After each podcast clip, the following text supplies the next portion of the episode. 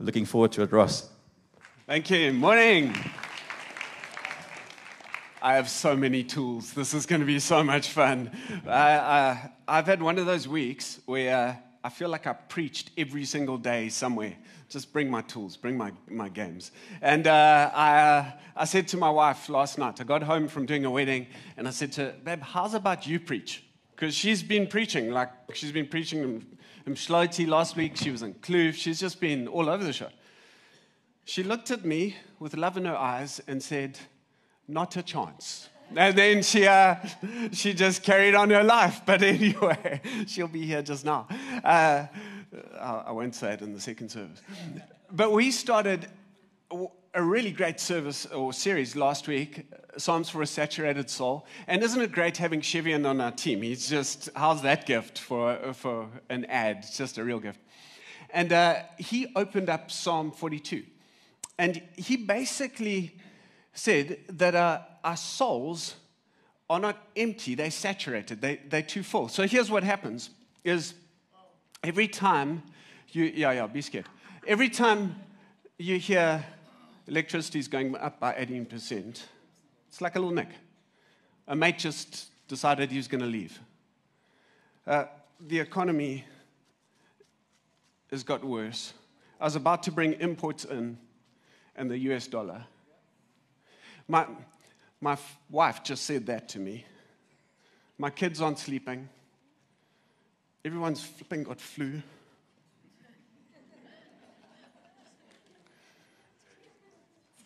Someone gave me a hug and she had mumps.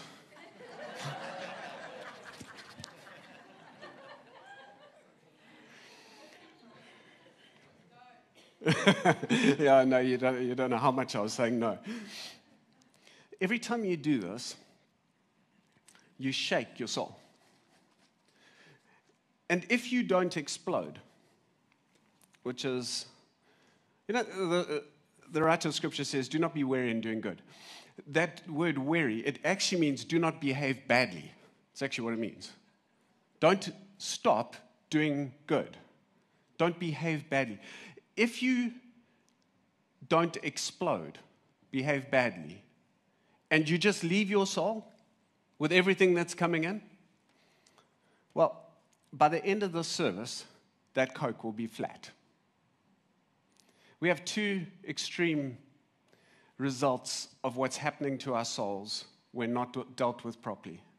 Explosions and depression. Exploding out or flat.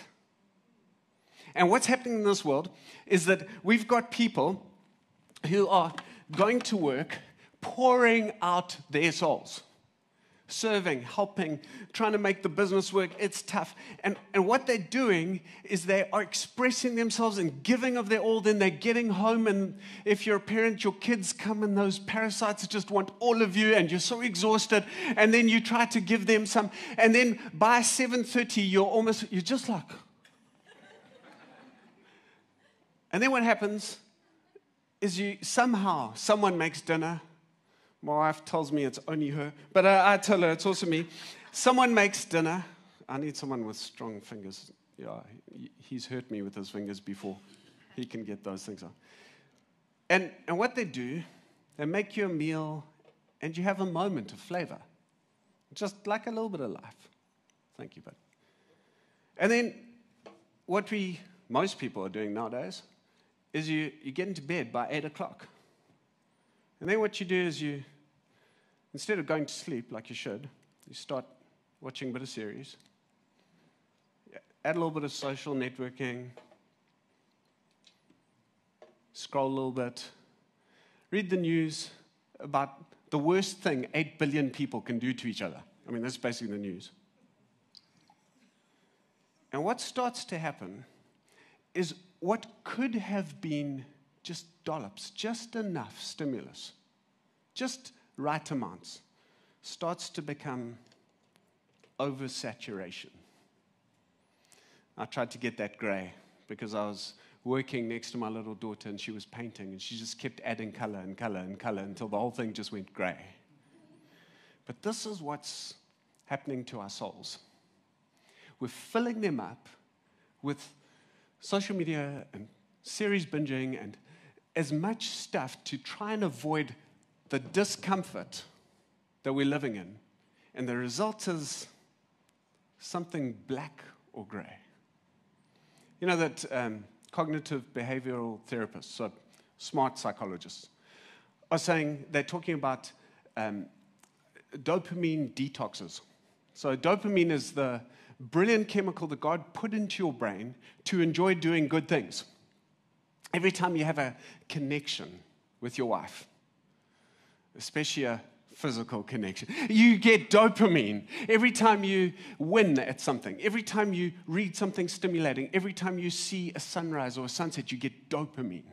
Dopamine is like a drug. It makes you want to do it again. And what people have done is they found out how you get dopamine and programmed it into your cell phone so that you can keep getting dopamine fixes. So what cognitive behavioral therapists have done is they said, let's work out how to dopamine stop fast. How do we detox? How do you stop overstimulating yourself? How do you stop pouring more and more stuff into you? How do you not watch series at night? Not turn on your phone then? Don't get stimulated by that. Go for a walk instead. How do you get out of the mess that we're in? Because our souls are so oversaturated. The Bible calls that pouring out your soul. Now, if you missed last week, Shivian did such a good job about how you pour out your soul. So I'm not going to go there. What I'm going to speak about today is the three giants that will kill you if you don't learn how to pour out your soul. I'm going to give you the three weapons you need to kill three giants that are after destroying your soul. So, on that light note, let's read from Psalm 42. It says this: "As the deer pants for streams of water, so my soul pants for you, my God. My soul thirsts for God, for the living God. When can I go and meet with God? My tears have been my food day and night, while people say to me all day long, 'Where is your God?'" What's brilliant about David? I mean, because this, like he significantly messed up his life. When you think about it, I mean, he did some unbelievably good things and some unbelievably bad things regularly. Like if there was anyone who's going to like mess up, Peter and David, they just keep doing it, and yet he managed to keep writing himself. It's phenomenal. If I'd killed my best mate after sleeping with his wife, like, I would have issues. David righted himself. And here's how he does it. He reorientates himself again and again to the purpose of his life, which is to be a worshiper, to carry the presence of God. And that's what he's doing here. He's going, my soul needs you, God, so much. I'm too broken. I need more of you. I thirst for you. He's reorientating himself. And then he says, my tears have been my food day and night. You ever ugly cry so much that you can commentate on yourself? Like you're past having emotion because you're just so numb. Now he's starting to talk about how messed up he is. He's got that far. So that's where he's got to. He reorientates and then he starts commentating. And then he says, whereas people are saying to me, where is your God? Now, in order to understand this story, you have to understand the backstory. Psalm 42 and Psalm 43 are actually one song. They were written when David's son Absalom came and kicked him out of the palace. So here's the kind of setup. David has numbers of sons. Back then, you could have a few wives. Don't know why they would do that to themselves, but they had numerous wives. David had numerous kids. And the result of that was chaos. So he has one son Amnon. And in 2 Samuel 13, it says, in the course of time, Amnon, son of David, fell in love with Tamar, the beautiful sister of Absalom, son of David. Which is kind of weird. He fell in love with his half-sister, Absalom's pure sister. And if you don't know the story, he comes up with a conniving trick and he manages to get her to feed him, and in the process, he rapes her. Absalom who loves his sister, is mad. And he takes her into his home. It says in 13 verse 20, it says, her brother Absalom said to her, has that Amnon, your brother, been with you? Be quiet for now, my sister. He is your brother. Don't take this thing to heart. I'm not about that advice. And then he says, and Tamar lived in her brother Absalom's house, a desolate woman.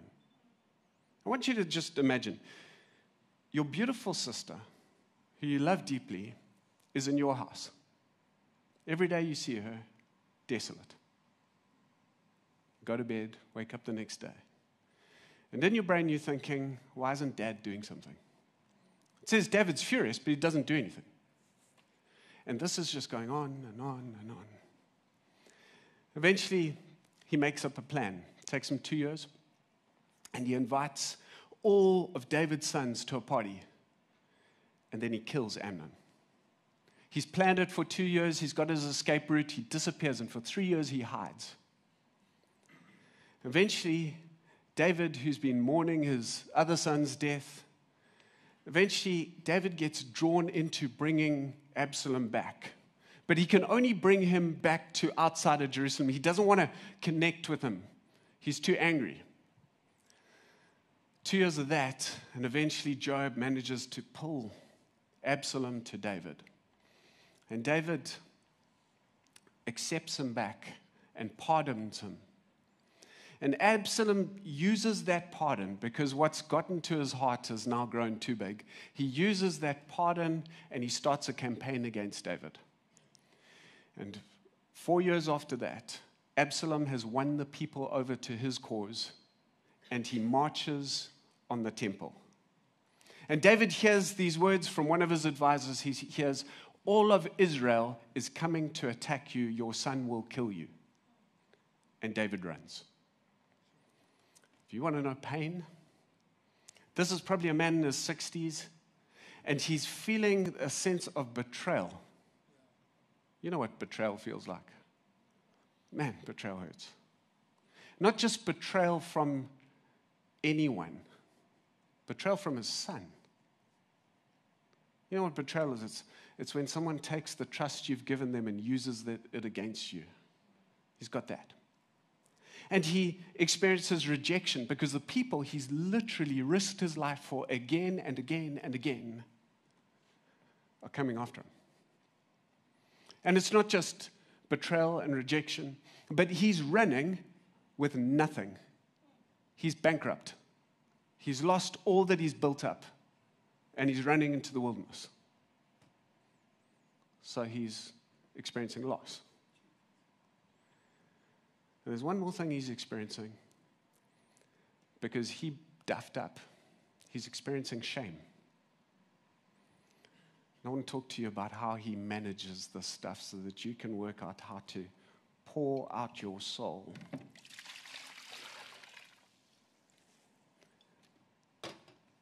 So that Satan doesn't kill you when you're in the wilderness. Almost got you, eh?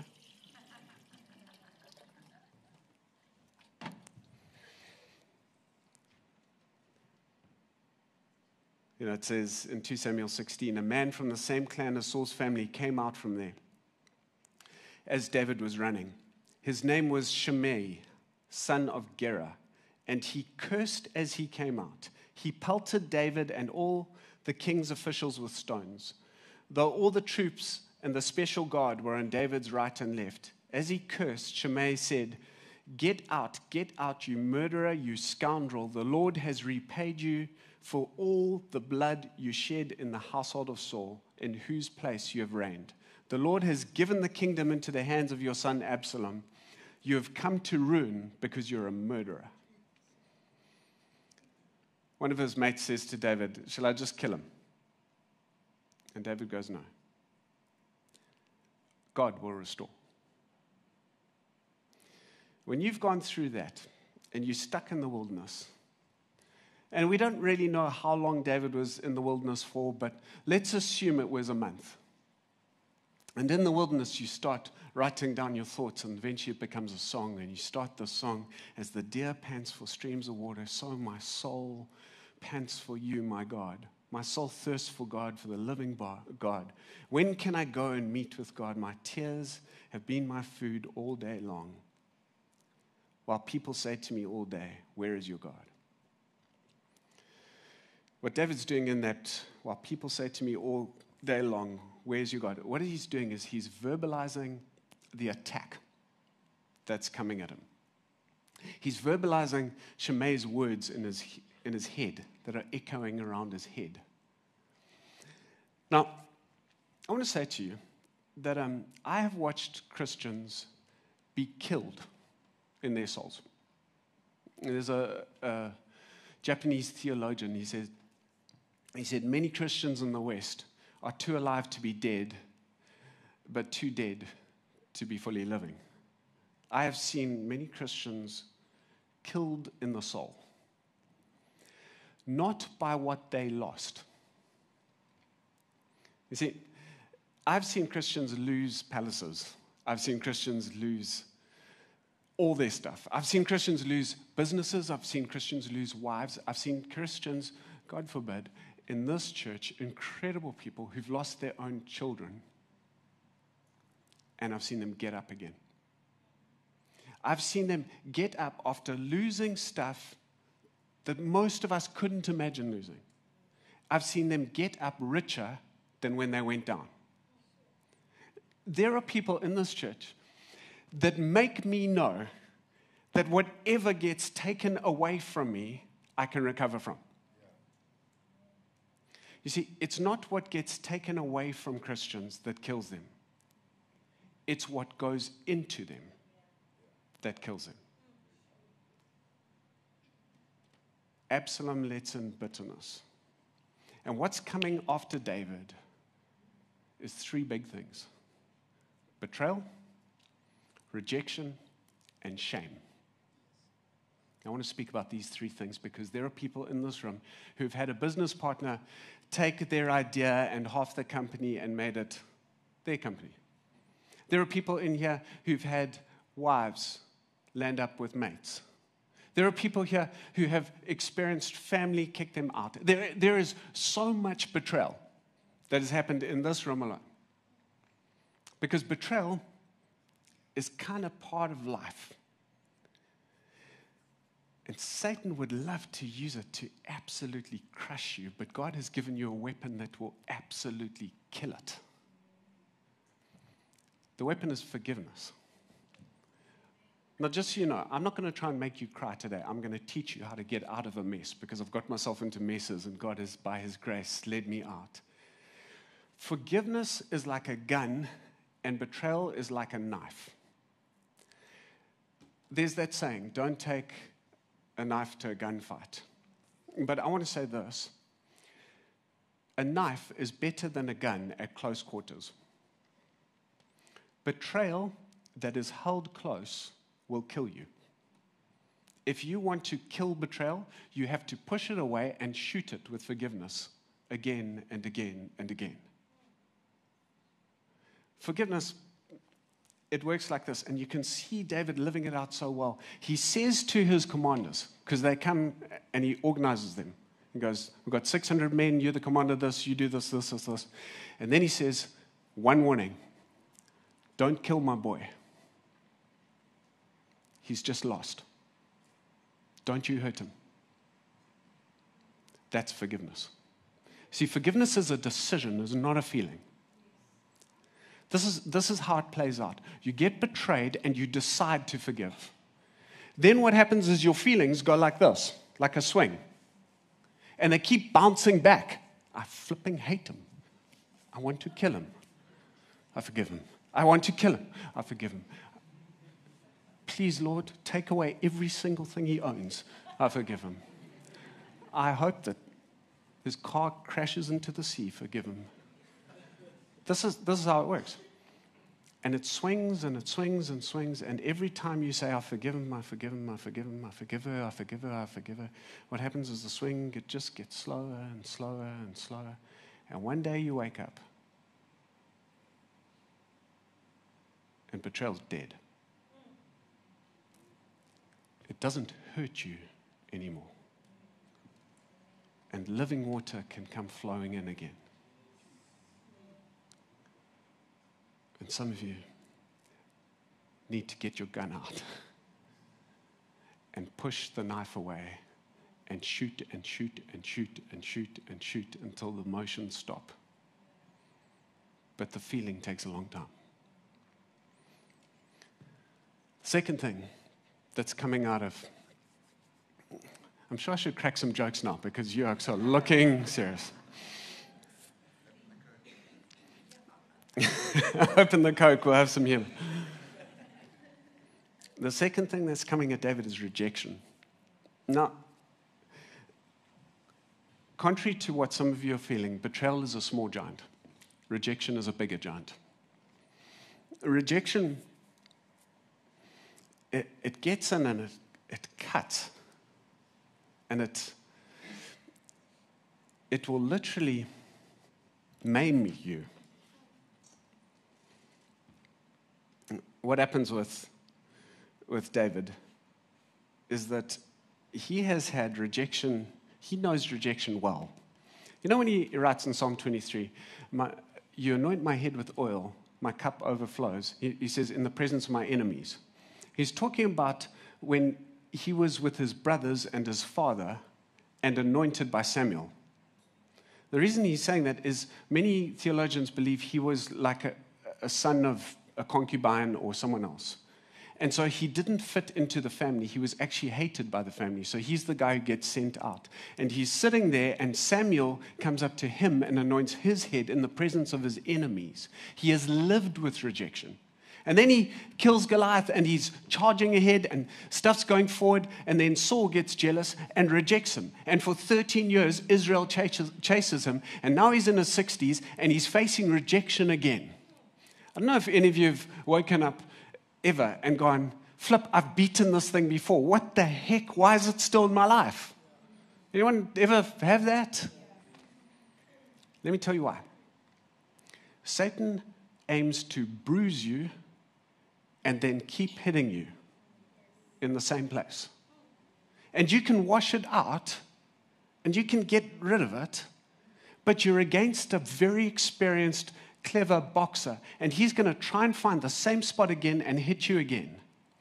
And rejection is one of those things that he's going to go after again and again. And here's your weapon. You want to know what your weapon is? Let rejection redirect you.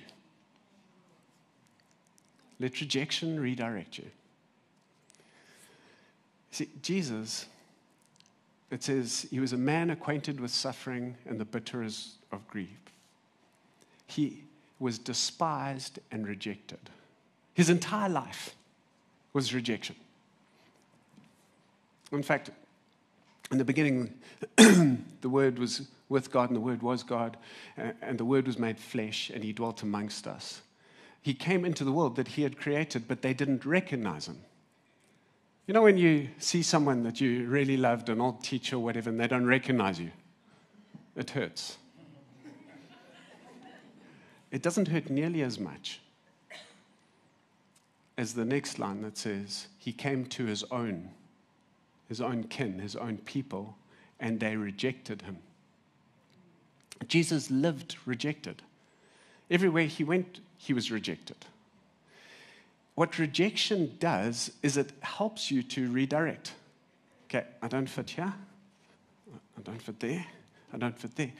And what you start to realize is that you are unique and you're different. It's a good thing. I mean, let's face it. How many of you got rejected somewhere down the line by some girl, some guy, and then you're scrolling through Facebook and you saw them? And you thought to yourself, thank you, Jesus, that she didn't accept me. Or you applied for that job and you got denied, and the company's folded, and you just go, oh, thank you, Lord, for not answering that prayer. Or that group of friends. You got rejected, you were so hurt, and now you look at them, and consumerism has grabbed that whole community of people, and they've landed up there, and you just go, thank you, Jesus, that you protected my heart. You've got to understand, rejection is a bit of a gift. You see, the stone that was rejected has become the cornerstone, it says of Jesus. Here's the thought. If Jesus was accepted by the builders, they would have swallowed him up into their system, and we wouldn't have seen his uniqueness as the cornerstone and built our lives around it. You see, if you get rejected a bunch, what's happening is that's not your tribe. You're unique. And part of the reason it's so sore for you is you're trying to be like them, but you're not like them. You should be unique. And if you would just be uniquely you, your tribe would find you. I was on a game farm a little while ago, and I was watching some impala with some bushbuck. Now, bushbuck hang out in 1s and 2s and 3s. Impala hang out in 30s and 40s. And I'm just enjoying the bushbuck, and I feel the Holy Spirit say to me, the Impala and bushbuck, I feel the Holy Spirit say to me, you're a bushbuck. So I'm like, what was that all about? Now I'm looking, and he says, and some of the time you're trying to be an Impala, but you're not, you're a bushbuck. Impala come to eat with bushbuck because bushbuck have more acute senses. They pick up danger faster. They're smarter as animals. And what he was saying to me is, you're not like everybody else. You're called to serve them, but you're not called to be one of them. I will put you in your little herd of bushbuck. You'll have the people you need, loving and helping you, but stop trying to be an Impala. Stop trying to fit in to communities that you probably won't. Be you. Allow rejection to redirect you so that you can be distinct. You will attract people like you, and you will find your tribe. If you are just like the rest of the flipping world, what have you got to give them? We're different. The Bible calls us aliens, unique. We're supposed to be completely distinct. Rejection helps you know that. Let it redirect you. Last one, betrayal. Sometimes I preach, you guys like me. Sometimes I preach, you just look at me. Anyway.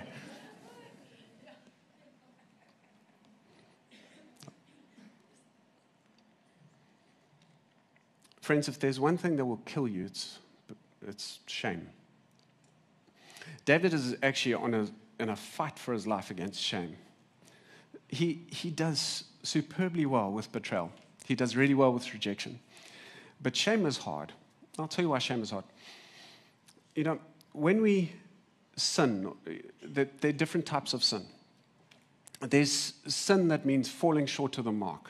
There's another word for sin. It's called transgression. It's when you deliberately do what is wrong. And so what's going on with David, and the reason he goes into shame, remember that shame is not I made a mistake, shame is I am a mistake. Your mistake has become your identity. The reason he's going into that is because it's his fault. A big part of this problem is his fault. He should have disciplined Amnon and protected Tamar. He probably should have stoned his son Amnon. And he didn't.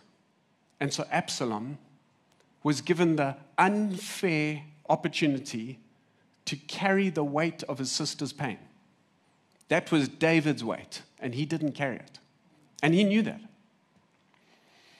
He's carrying shame because when Absalom killed Amnon, he should have let the law take care of the rest.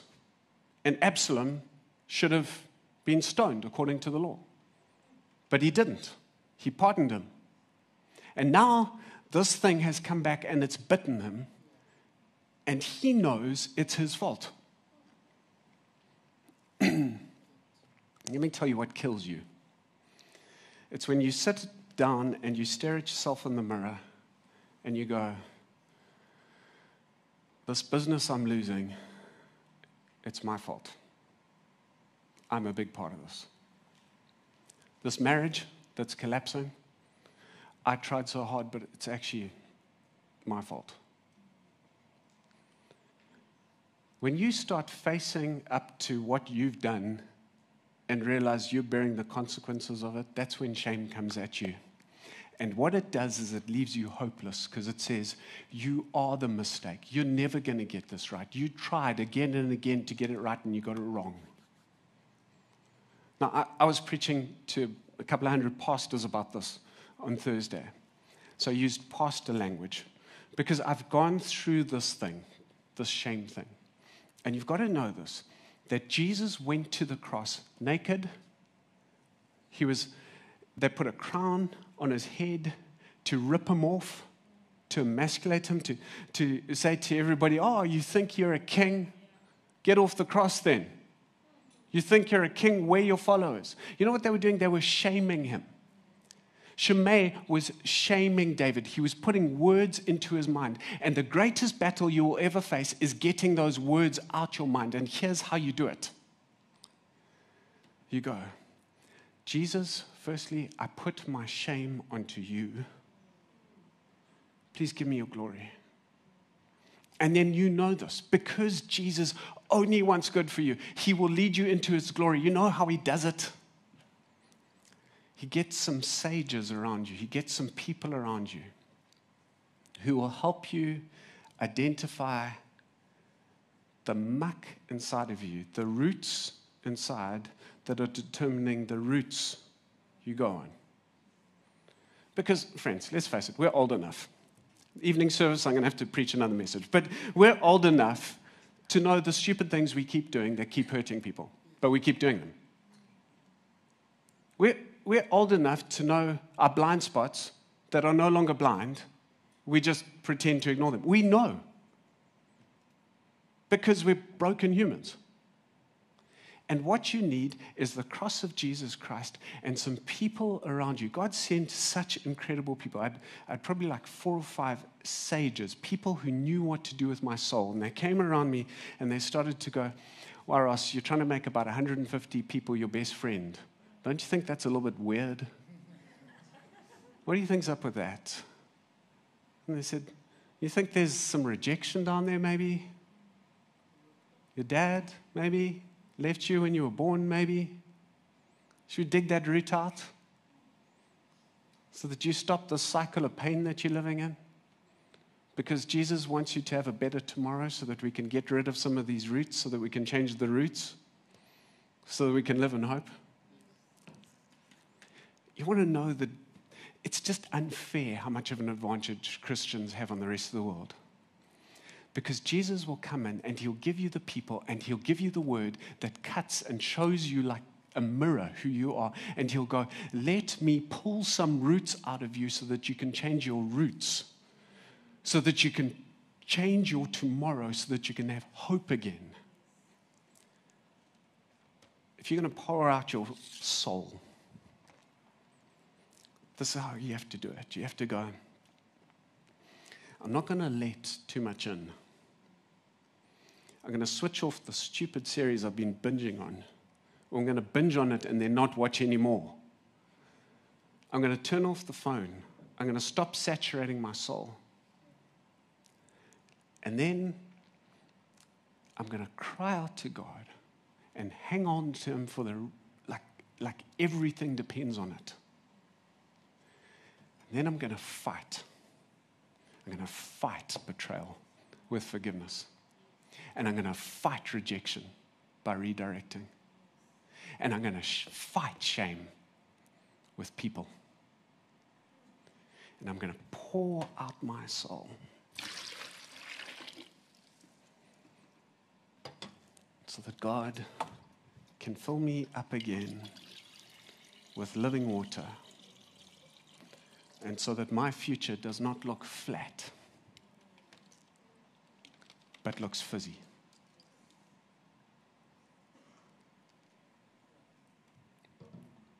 May God give you full souls. Won't you stand?